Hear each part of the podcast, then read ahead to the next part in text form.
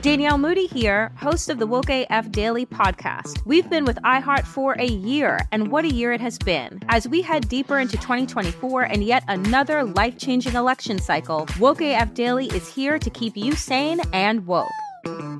Make Woke AF Daily your podcast destination for 2024 election news and analysis. Listen to Woke AF Daily Season 5 on the iHeartRadio app, Apple Podcasts, or wherever you get your podcasts. Oh, hi, I'm Rachel Zoe, and my podcast, Climbing in Heels, is back and better than ever. You might know me from the Rachel Zoe Project, or perhaps from my work as a celebrity stylist. And guess what? I'm still just as obsessed with all things fashion, beauty, and business. Climbing in Heels is all about celebrating the stories of extraordinary women, and this season is here to bring you a weekly dose of glamour, inspiration, and fun. Listen to Climbing in Heels every Friday on the iHeartRadio app, Apple Podcasts, or wherever you get your podcasts. It's been almost 3,000 years, and Greek mythology has proved that it is not going anywhere. But it can be difficult to find entertaining and engaging retellings of these myths that aren't fictionalized. Lucky for you, I'm here. Let's Talk About Myths, Baby is the Greek mythology and ancient history podcast of your dreams. I dive into the convoluted and confusing ancient sources so you don't have to. Listen to Let's Talk About Myths, Baby on the iHeartRadio app Apple Podcasts, or wherever you get your podcasts. This is Jobsolete, where we talk about jobs that are no longer jobs. This week, we're learning about an old job that may seem surprisingly easy. You might be risking your soul, but still, you get money for eating people's sins. Today, we're looking at sin eaters.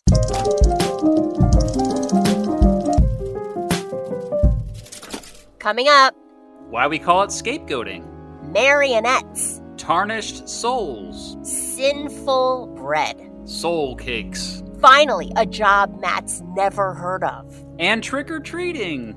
So, Helen, before we begin, what do you know about sins and sin eating? Sins. I've had my fair share, I'm sure. But sin eating, I actually, weirdly enough, have heard of this job before because a very creative friend of mine named Paul Kloss did a short film years ago with like marionette puppets. It was a very cool short film and the film the name of the film was In the House of the Sin Eater. And before I this short film I had never heard of this profession. I didn't know anything about it, but I watched this film and using marionettes I discovered that there was a job that when someone died, you would put a loaf of bread on the body, and the bread magically absorbed this dead person's sins, and then someone would eat that bread and take on that person's sins. And I was like, what? This is such an archaic, old, feudalistic, medieval times situation. It's it, I'm fascinated by it. Definitely, yeah. I have a Catholic upbringing. I have lots of family that are diehard Catholics, and of course, I'm very familiar with sins and the concept of hell and purgatory where your souls go to purgatory and hope to get to heaven after you die yeah that i guess this is, isn't too far-fetched for me like knowing what i know about roman catholicism however I had never heard of sin eating before researching for this episode, and I too am fascinated by this. If you think about it, it, it related into you take the body of Christ when you take communion, right? Like you eat a piece of bread, essentially, that is supposed to help absolve you of sin. So it's an extension of that, right? Only it's like turbocharging it. It's I'm going to take all my sins and, sh- you know, after I'm dead, I'm going to shove it into this huge loaf of bread and you eat it and Catholics do believe that bread is literally Christ. And so this isn't yeah. too far fetched when you really think about it. And we're not talking about uh, just Catholics here, we're talking about many Protestants. Apparently, this profession had pagan roots. So we'll get ah. into that ah. later. Okay, are you guys ready? If so, let's hop in the Jobsolete time machine back to the 1700s. Pew pew pew pew. Choo choo choo. Dun, dun, dun. I'm sorry if you guys think it's corny, but me and Matt, this is like the highlight of our week is doing the sound effects for the time machine. so, we're going back to the 1700s, the heyday of sin eating. Let's look at the qualifications of sin eating. Well, there really weren't that many. pretty, pretty much anybody who wanted to do it could do it. It didn't pay well. Most sin eaters were kind of loners. Some of them were beggars, alcoholics. I would say that you had to be either brave or foolish, maybe, or maybe someone who just didn't care about your soul being heavy with sins that makes a lot of sense because taking on someone else's sins, you're either going to be completely sinless, which the church has taught us nobody is sinless. So then you must be desperate for money or for food, even the food that they would give you that had the sins in it. You're like, hey man, I'm starving. It's if it's bread, even if it's chock full of sin, I'm eating it. Well, we've got Natalie Zarrelli as our guest to fill us in with more about these qualifications, Natalie stumbled across this rare occupation and was so intrigued by it that she did some research about sin eating and wrote a fantastic article about it for Atlas Obscura. So it's really difficult from physical evidence and from historical records to, with certainty, put a lot of this together. They were perhaps extremely poor. Um, a lot of the time, it's hard to say exactly how they became sin eaters, but they were people who, at least at the time of sin eating, they were not considered socially acceptable. So there was sort of a place for them to be part of society in that sense, and it was a benefit in a small way for them to say get fed for the day, for one of the maybe many funerals that happened in that day or week. Um, and so they were fulfilling these sort of roles that were probably passively assigned. They weren't necessarily um, part of some grand design where somebody had a, you know, there wasn't like a, a town mayor that said, okay, we we need to make sure we have a sin eater. um, but more that it's probably fulfilled, you know, we need somebody's willing to do it and another person needs it. There are a lot of the descriptions and accounts that exist, say in an old encyclopedia describing the practice in the 1800s, for example, they refer to the sin eater as him, mm-hmm. but I'm not sure that it's really recorded uh, whether there were co ed sin eaters. It seems like it might have been a male profession, but it's hard to mm-hmm. say. Wow, that's so interesting. So if you're desperate for money, a beggar, you could actually eat by going from funeral to funeral and just being like, "Hey, you got any sins for me to eat?" yeah, desperate does seem to be the word that stands out and it's sad. And there's a lot of conjecture here too. You can already tell Natalie talking about this that she's very careful because there's a lot we don't know about this occupation. We mm. have v- very little evidence. So just the listener you listening right now should know that we don't have like tons of information on this. One of the things that stands out to me with this job is that they are literally becoming more evil as they're performing their task. Now, this is the belief, of course. I'm not saying that all of this is true or not, but they believe that as e- eating the sins, oh, this person is like becoming more evil right before our eyes. This so. clearly is like a European Catholic. Doesn't it sound like kind of medieval European Catholicism situation? I-, I would be surprised if there were sin eaters in the Buddhist tradition. Yeah.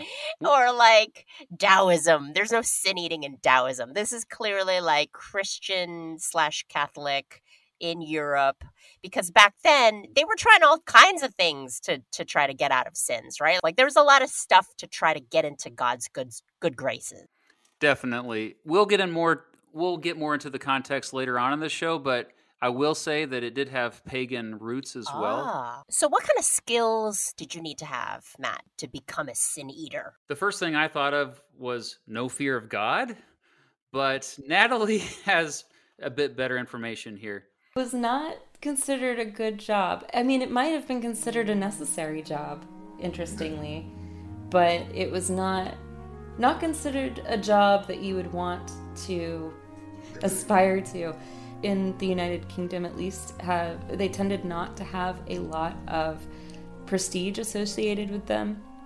They were necessary, but they were sort of be- theoretically below a lot of um, other people in the society, even among the same sort of wage earners in their peer group, in that sense.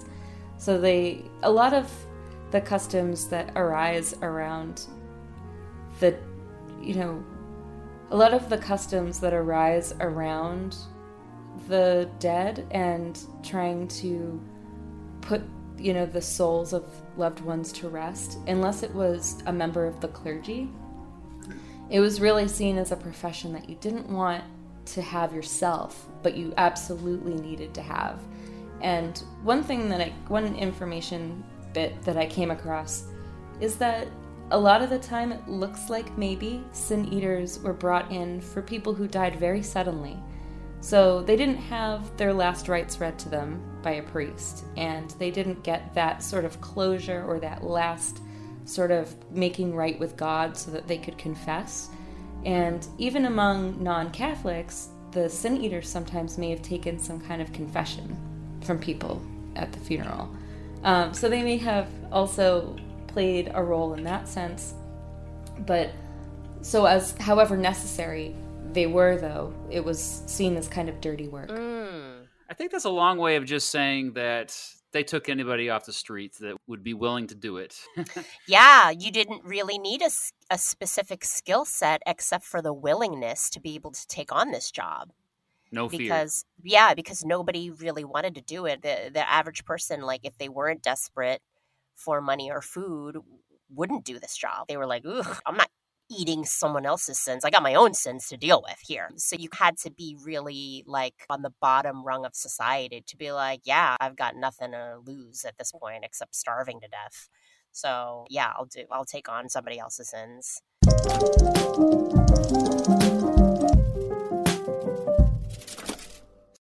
I'm preaching to somebody today who is waiting for God to give you your next step. And you don't know what it is yet. You need God to show you your next step. Because God, I can't stay where I am, like I am, where it is. This isn't going to work. I, I have to move on, but I don't know where. A lot of time you'll use it as an excuse. Well, I don't know how. I don't know where. I don't know what. God, if you show me. God, if you tell me. God, if, no, no, no, no, no. You know enough right now. And if you needed to know more, He would show you. Hey, this is Stephen Furtick. I want to invite you to listen to my podcast, Elevation with Stephen Furtick. I am here to help you for the battles that you face in life, for the times when you feel discouraged, for the times that you need guidance from God. I want to give you the truth of what He says about you to help you rise to your full potential. Listen to Elevation with Stephen Furtick every Sunday and Friday on the iHeartRadio app, Apple Podcasts, or wherever you get your podcasts.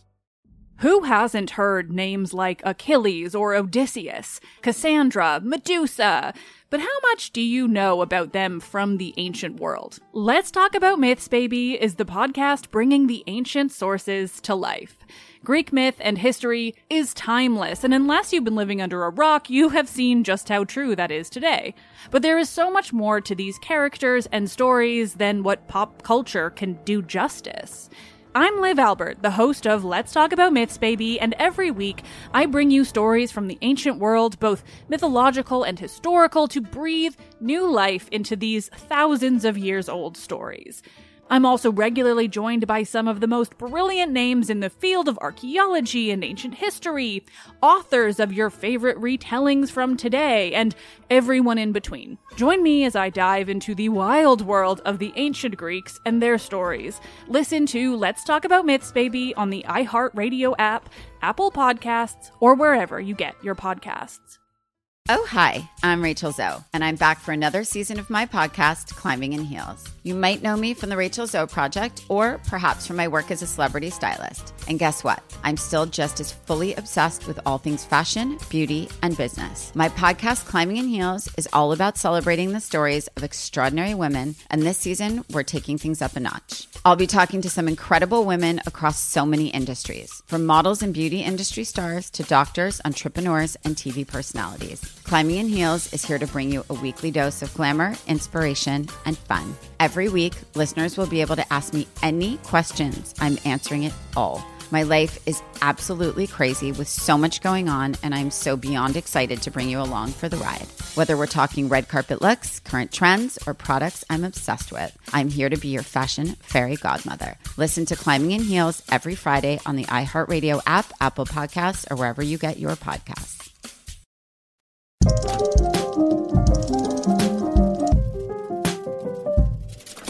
So you would think that maybe they would be treated with higher prestige or get paid more? No, I feel like that back then, especially in Europe, there were a lot of these types of jobs that were necessary, quote unquote, evils, like jobs that needed to get done, but nobody really wanted the jobs, and and those jobs did not have any social clout. Like these weren't jobs that anyone aspired to do, but they were necessary jobs.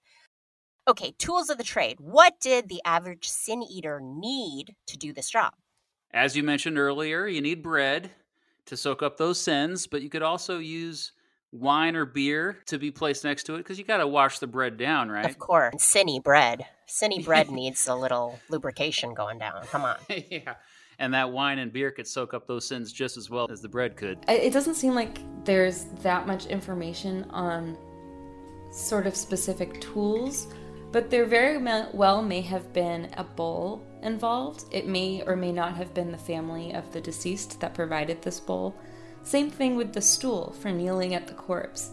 There may have been a stool that families kind of had, maybe for this purpose, maybe it was just a multi purpose stool. It wouldn't be impossible for the person who is sin eating to have these objects with them, but it also seems like the person who ate the sins did not really own much of anything of their own. So it's hard to say. It could have been, I feel like the most that they might be able to have with them would be maybe a bowl or maybe something to drink the ale out of. and this is a time when, you know, even small everyday objects like combs and and articles of clothing were much more expensive relatively than they are today, right? So people who are eating the sins of others probably own very little. And that's part of the appeal in a way. If you are this destitute, maybe if you're already a social pariah and you can't earn your keep anywhere, you may not need anything at all to start your career in sin eating. Mm-hmm. you know, you just need yourself and your own mortal soul.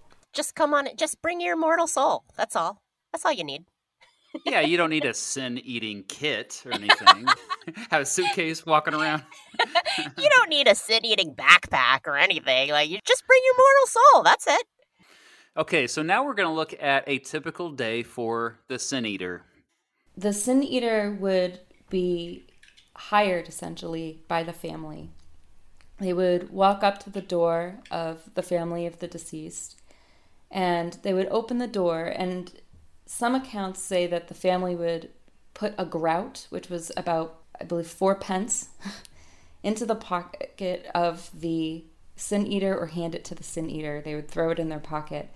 And the sin eater would walk in and be handed a piece of bread, a cup of ale, and there would also be some bread on the corpse of the recently deceased. The family would then bring often a really short stool that would be sat right in front of the the corpse. Mm-hmm. And the sin eater would sit or kneel at the stool and sort of hover over the body. And there would even be sometimes a saying or a prayer said. And then he would eat the sins. And at least one account of this prayer would be that the sin eater would announce that in part they would pawn part of their soul for the sins of the recently deceased. And they would eat the bread. They would sort of be there while other people in the room probably also paid attention and ate their own bread and ate, you know, any drink any refreshments at this at this wake essentially. The sin eater would get up and be finished and some accounts have the sin eater, you know, they would just leave and the account doesn't really tell you much about what that looks like. But in some, or at least one account that I found describing this, The family would then actually yell at the sin eater and drive the sin eater out, throwing things at the sin eater, just telling them to scram. So sometimes it sounds like they invite this person in, they absorb this very dangerous sin from their loved one, and then they're kind of driven away. And mm-hmm. they don't stay for the rest of the ceremony, and they have to leave, and presumably they go home. Oh man, that sounds so mean. yeah. Please come and eat our loved ones' sins, and now we're gonna throw things at you and yell at you. Get the hell out. Well, yeah, because the sin eater has all these sins now. Like, oh man, we don't want you around. It seems like such a bait and switch. It feels like a bait and switch. Hey, please come in and eat our loved one's sins. Ew, now you're sinful. Gross. Get out of my house. At least the sin eater got paid up front. That is true. That is true. I was thinking while she was describing it that actually one of the skills you have to have is a strong enough stomach to be able to eat like basically hovering over a dead body. yeah, right? I didn't think about that. I wouldn't feel particularly, oh, I need a snack right now if I'm like in direct proximity of a dead body. It wouldn't it's be like. It's got a smell. Yeah. Oh. This is before embalming. Like the, the technology came a couple hundred years later, really, with more advanced embalming. So the other thing that stands out here is she mentioned that Natalie mentioned that they were paid four English pence at one ceremony. I found another documented case of them getting paid six pence, six pence, none the richer. Obscure reference there. But yeah, that's the equivalent of two or three dollars in today's money is what they got paid for doing wow. this. Two or three American dollars for those of you not uh, in the United States. so yeah. again, it shows you how desperate they were. Like it, and uh, both sides were desperate. It was a win-win. It was a slim win-win. It was not a big win. It was a small win, I would say, for both sides. But also, I totally take it back at the beginning in the intro when I said, "Oh, this is an easy job." This was not an easy job. If you had to eat bread over a decomposing corpse for 2 bucks. Yikes. Yeah.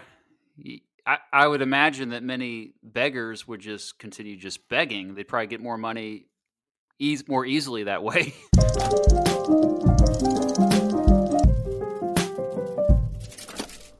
I'm preaching to somebody today who is waiting for God to give you your next step. And you don't know what it is yet. You need God to show you your next step. Because God, I can't stay where I am, like I am, where it is. This isn't going to work. I, I have to move on, but I don't know where. A lot of time you'll use it as an excuse. Well, I don't know how. I don't know where. I don't know what. God, if you show me. God, if you tell me. God, if, no, no, no, no, no. You know enough right now. And if you needed to know more, He would show you. Hey, this is Stephen Furtick. I want to invite you to listen to my podcast, Elevation with Stephen Furtick. I am here to help you for the battles that you face in life, for the times when you feel discouraged, for the times that you need guidance from God. I want to give you the truth of what He says about you to help you rise to your full potential. Listen to Elevation with Stephen Furtick every Sunday and Friday on the iHeartRadio app, Apple Podcasts, or wherever you get your podcasts. Danielle Moody here, host of the Woke AF Daily podcast. We've been with iHeart's Outspoken Network for a year, and what a year it has been. Every weekday, I navigate our rapidly changing world alongside our series of fabulous expert guests. As we head deeper into 2024 and yet another life changing election cycle, Woke AF Daily is here to keep you sane and woke. Woke not just to the latest headlines, but also to the collective power we all have. Woke to the need to build community with those around us. Woke to how to avoid burnout, and woke to the ways we can all find joy in the madness. Make Woke AF Daily with Danielle Moody your podcast destination for 2024 election news and analysis. And tune in to hear the ways I am working to stay grounded amidst it all. Listen to Woke AF Daily Season 5 on the iHeartRadio app, Apple Podcasts, or wherever you get your podcasts. Who hasn't heard names like Achilles or Odysseus, Cassandra, Medusa? But how much do you know about them from the ancient world? Let's Talk About Myths, Baby is the podcast bringing the ancient sources to life. Greek myth and history is timeless, and unless you've been living under a rock, you have seen just how true that is today. But there is so much more to these characters and stories than what pop culture can do justice. I'm Liv Albert, the host of Let's Talk About Myths, Baby, and every week I bring you stories from the ancient world, both mythological and historical, to breathe new life into these thousands of years old stories. I'm also regularly joined by some of the most brilliant names in the field of archaeology and ancient history, authors of your favorite retellings from today, and everyone in between. Join me as I dive into the wild world of the ancient Greeks and their stories. Listen to Let's Talk About Myths, Baby on the iHeartRadio app, Apple Podcasts, or wherever you get your podcasts.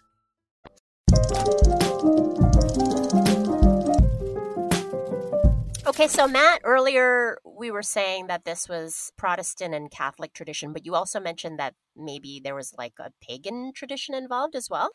Yeah, I found there were accounts of some pagans doing this hundreds of years before Christians were doing this. And, well, Christians notoriously have stolen many pagan traditions, so that's no surprise. But also, I, I ran across nobles who used to give food to the poor before a funeral in exchange for prayers on behalf of their recently deceased loved ones. In addition to pagan tradition, this was also in Jewish tradition. Oh, yeah, like in the Old Testament, they would sacrifice a goat, right? Burn a goat as an offering. So, in essence, the goat was the one that ate your sins, and then they would sacrifice the goat. There were actually two goats. Yeah, one of them would be sacrificed and one would not. They would actually let that other goat escape into the wilderness and that goat had the sins of the deceased with it. So they were like, "Okay, get out of here with the sins of the deceased. We don't want to see you again." And so apparently the the term scapegoat, that's how that originated. Oh no way! so, Literally the escaped goat yeah. sins. I learned something new today. I learned something from you. That's interesting. Are you familiar with indulgences? I don't I am not oh. familiar with indulgences. Is this a Catholic thing?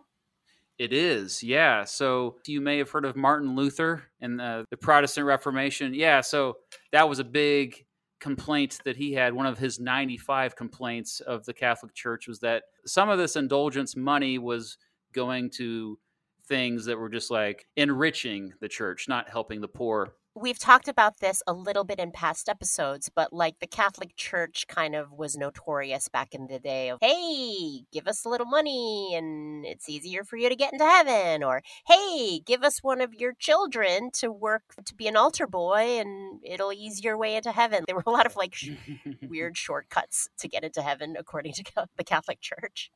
Oh, yeah and there's a lot of emphasis on souls. Have you seen the movie Coco, the Pixar I movie? have, yes. Oh, yes. one of my all-time favorite films. Yes, but yeah, very good. that you actually learn a lot about All Souls Day in that film, which is a very important Catholic holiday. And actually, in some traditions, there there have been Catholics who have piled heaps of cakes on top of caskets or gravestones to honor the dead. And these cakes, again, like maybe you can soak up the sins when you do that. But the thing is, what's weird is like the Catholic Church, they talk trash about sin eaters. They never officially sanctioned any sin eating. They th- thought it was blasphemy. Really? It was, it was sacrilegious. Yeah. So. oh, that's interesting. So this was like a rogue practice by the general populace? Yeah. And, and actually, it, it was more common with Protestants for that reason because the Catholic Church was like, no, we don't do that. We have priests, okay? Ha, very interesting. All Souls Day is November 2nd. November 1st is All Saints Day, and Halloween is October 31st. So those three days all have this tradition of cakes. These cakes I've mentioned, and actually the origin of trick or treating, where kids go around asking for candy, it started out with them going around asking for cakes so they could eat these cakes so they could eat ah, these sins. What? What? Oh man. So when I buy a 20 pound bag of Snickers to allegedly give away on October 31st, Allegedly. that yeah. allegedly it it all ties and then on November 2nd I'm like surrounded by 50 wrappers of Snickers bars on my couch. That is all related to sin eating. Whoa, everything comes full circle. So, one of the last recorded sin eaters was a man named Richard Munslow. And he was born in 1832. He died in 1906. And when he was performing sin eating, he took this on on his own as a way to process his own grief because three of his children passed away. And he couldn't um, express or handle his grief in any other way except to try to go from funeral to funeral, participating in the grief of others. And so this was, you know, an example of it was a man performing sin eating. At the time, it was apparently very uncommon, if not, you know, almost extinct um, by the time he started doing this himself. But he clearly knew it existed uh, and he knew how to sort of approach people, and people did use his services. So uh, one of the you know very real life, you know actual names that we have for somebody that was a sin eater is this Richard Munslow, and he was a man. So basically, we only have examples, solid examples of men that I've seen so far sin eating. Hmm, interesting. That's interesting because I was gonna say eight, late 1800s. That seems quite late, but hmm it seems like this guy was rogue. Like he took it up upon himself. He it wasn't like this was a thing that was rampant in the 1800s. This was a you know one single man who was processing his family tragedy in this way and he reached out to other people who had family tragedy and they were all were like sure yeah you can come over and grieve with us and eat this bread if you want so that's good that was a w- an outlet for him to express his grief but also it seems like maybe the profession had died out long before he was into it This may be a good opportunity to look at why there are no more sin eaters today. no one ever says, you know, why they don't have it anymore. Mm-hmm. they talk about it with wonder about, you know, when people did this. I don't think there's a single reason. It could be that people started regarding the role of the clergy of you know their church of choice as the ones that take care of all of that and that you know their sort of social role in death sort of grew to encompass all aspects of it and sin eating wasn't as necessary it could be that people stopped wanting to sacrifice their own soul for others but it also could be that the view that another person could, take on your own sins that may have sort of dwindled especially as different forms of protestantism sort of became more and more known and popular. Like i said earlier this was certainly not something that churches told people to do it was not something that was condoned it was not something that was part of the bible and so especially when you get into protestant religions where people are reading the bible more you're not going to use these practices that aren't condoned I think around this time there was probably the development of a more kinder, gentler form of Protestant Protestantism. Yes. Whereas like back in the day during those early times, especially the medieval times, like it was like people were afraid for their mortal soul. Like Mhm. people were like, I am gonna go to hell and there's fire there and brimstone and it's gonna be horrible. And they were doing all kinds of weird things to try to get out of that. Whereas I think the the evolution of Protestantism especially is it's not as black and white or cut and dry and it's not as oh you're doomed to this forever hell. Like you know the idea of like fire and brimstone it just kind of like wasn't as hard. I think it started with the Second Great Awakening, which was the late 1700s and early 1800s, which was you see all these brand new Protestant denominations that spring up, and like you were saying, a lot of them were more like, "Oh, Jesus is your friend," you know, focusing more on the New Testament stuff. And why is it some random dude off the street that you're getting in here to, to take care of the sin issues? So both of those things, I think, yeah, were contributed to the decline of this profession. Hey, listeners, tell us on Twitter if you had to eat sins what food would go best in holding your sins? If you would pick a bread, would it be a rye bread for your sins? Or would you go with a lobster roll full of sins? Or deviled eggs? Am I right? Big thank you to listener Wendy Goldberg, who actually suggested this topic. If any listeners out there have an idea on future Jobsolete episodes, tweet us at JobsoletePod. Jobsolete is produced for iHeartRadio by Zealot Manufacturing Hand Forge Podcast for You. It's hosted by us, Helen Hong, that's me, and Matt Beat. That's me. The show was conceived and produced by Steve Zamarki, Anthony Savini, and Jason Elliott. Our editor is Tommy Nickel. Our researcher is Amelia Polka. Our production coordinator is Angie Jaimes. And theme music is by the mysterious Breakmaster Cylinder. A special thanks to our iHeartRadio team Katrina Norvell, Nikki Ettore, Ali Cantor, Carrie Lieberman, Will Pearson, Conal Byrne, and Bob Pittman. It's been almost 3,000 years, and Greek mythology has proved that it is not going anywhere. But it can be difficult to find entertaining and engaging retellings of these myths that aren't fictionalized.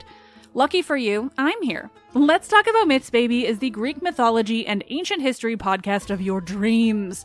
I dive into the convoluted and confusing ancient sources so you don't have to. Listen to Let's Talk About Myths, Baby on the iHeartRadio app, Apple Podcasts, or wherever you get your podcasts. Danielle Moody here, host of the Woke AF Daily podcast. We've been with iHeart for a year, and what a year it has been. As we head deeper into 2024 and yet another life changing election cycle, Woke AF Daily is here to keep you sane and woke. Make Woke AF Daily your podcast destination for 2024 election news and analysis. Listen to Woke AF Daily Season 5 on the iHeartRadio app, Apple Podcasts, or wherever you get your podcasts. Oh, hi, I'm Rachel Zoe, and my podcast, Climbing in Heels, is back and better than ever. You might know me from the Rachel Zoe Project, or perhaps from my work as a celebrity stylist. And guess what? I'm still just as obsessed with all things fashion, beauty, and business. Climbing in Heels is all about celebrating the stories of extraordinary women, and this season is here to bring you a weekly dose of glamour, inspiration, and fun. Listen to Climbing in Heels every Friday on the iHeartRadio app, Apple Podcasts, or wherever you get your podcasts.